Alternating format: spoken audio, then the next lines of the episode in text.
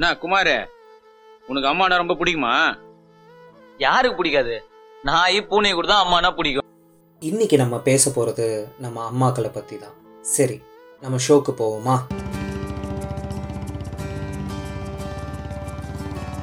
கதை போமா கதை போமா கதை போமா ஒன்றாக நீ நீங்கள் எல்லாரும் கேட்டுட்டு இருக்கிறது கதை போமா வித் கார்த்திக்.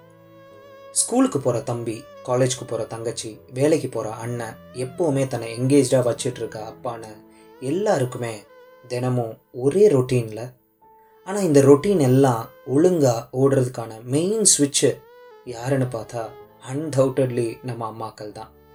இந்த விஷயம் நமக்கெல்லாம் விஸ்வரூபம் கமலோட அந்த டிரான்ஸ்ஃபர்மேஷன் சீன் போல் சட்டுன்னு ஒரு செகண்டை போயிட்ட மாதிரி தெரியும். ஆனால் பூஜா குமார் மாதிரி உட்காந்து யோசிச்சு பார்த்தோன்னா அதுக்கு பின்னாடி என்ன நடந்துச்சு?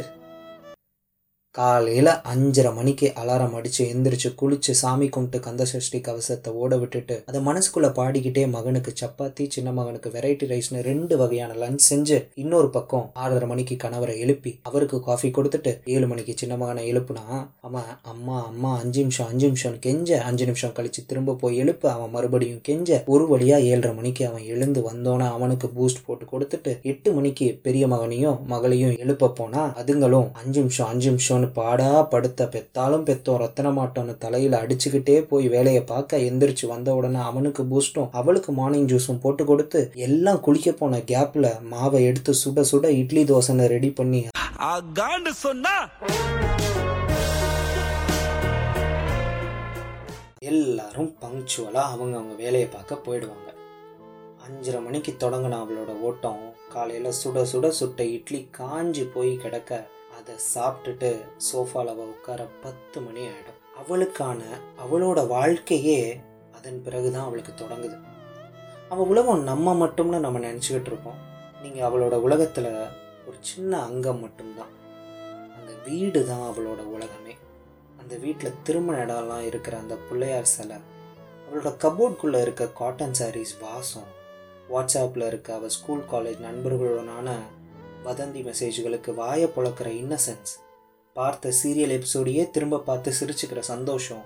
அக்கா தங்கச்சின்னு உறவுகளோட அணுதினம் செய்கிற அரட்டைகள் பக்கத்து வீட்டு ஆண்டிகளோட பேசிக்கிற புரளிகள் அவள்களுடன் சிநேகிதின்னு இலவசமாக வர சமையல் குறிப்பு புத்தகங்கள் நிறைஞ்ச ஒரு ஷெல்ஃப் யாருமே இல்லாத நேரத்தில் முழு படுக்கையும் ஆக்கிரமிச்சுக்கிட்டு ஒரு சின்ன தூக்கம்.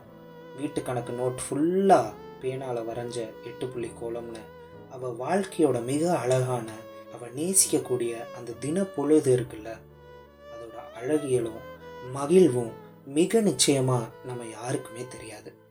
இப்படி இருந்த அவளோட நிம்மதியான பூரணமான வாழ்க்கையில் இடி போல வந்து விழுந்துச்சு இந்த லாக்டவுன் எல்லாம் குவாரண்டைன்கிற பேரில் நாள் பூரா வீட்லேயே இருக்க வேண்டிய சூழல் அமைஞ்சோன்னே எல்லாரும் ஜாலியாக இருக்க அவளோட கோட்டையாக இருந்த வீடு இப்போது எல்லாராலையும் ஆக்கிரமிக்கப்பட்டு அவளோட மொத்த சுதந்திரமும் பறிப்போனது மட்டும் இல்லாமல் அப்பாவுக்கு ஒரு நாளைக்கு நாலு டீ மக டல்கோனா காஃபி செய்கிறேனோ மக ஆம்லெட் செஞ்சுக்கிறேனும் கிச்சனுக்குள்ளே போய் பார்த்தா டல்கோனா ஆம்லெட்டும் முட்டை காஃபியும் ரெடி ஆகிருக்கும் கிச்சன் மேடையே அத்தனை சந்தனி ஆக்குறது இல்லாமல் அச்சச்சோன்னு ஃபீலிங் வேற.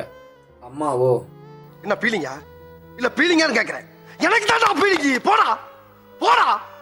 இதுல ஒண்ணும் குறைச்சலடா. இதுல ஒண்ணும் குறைச்சல்ல. ஐயோ அந்த லட்சத்துல ஆக்கிட்டாங்களே.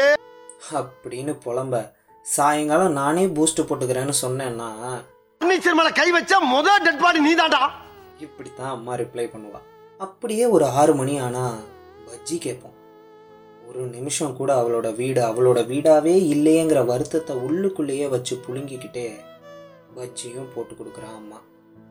ஆனால் அந்த வீட்டில் அதாவது அவளோட உலகத்தில் அவள் நேசிக்கிற நம்மெல்லாம் கேட்கறதுனால தான் எல்லாத்தையும் அவள் செஞ்சு கொடுத்துட்ருக்கா. அவளுக்கு நம்மளால் செய்ய முடிஞ்சதெல்லாம் ஒன்றே ஒன்று தான் அவளை உதாசீனப்படுத்தாமல் அவளை அப்பப்போ கொஞ்சலாம் கொஞ்சம் பேம்பர் பண்ணலாம். வேறு லெவலில் சமைச்சு தந்துட்டானா எக்ஸாஜரேட் பண்ணி கூட புகழலாம்.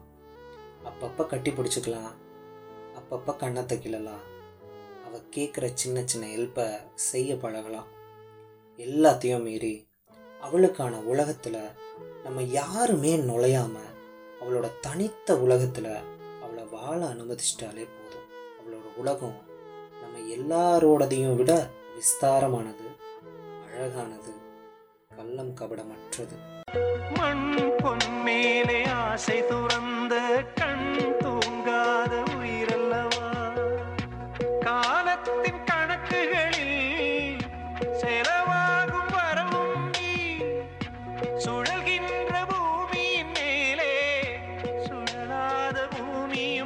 இறைவா நீ ஆணையிடு.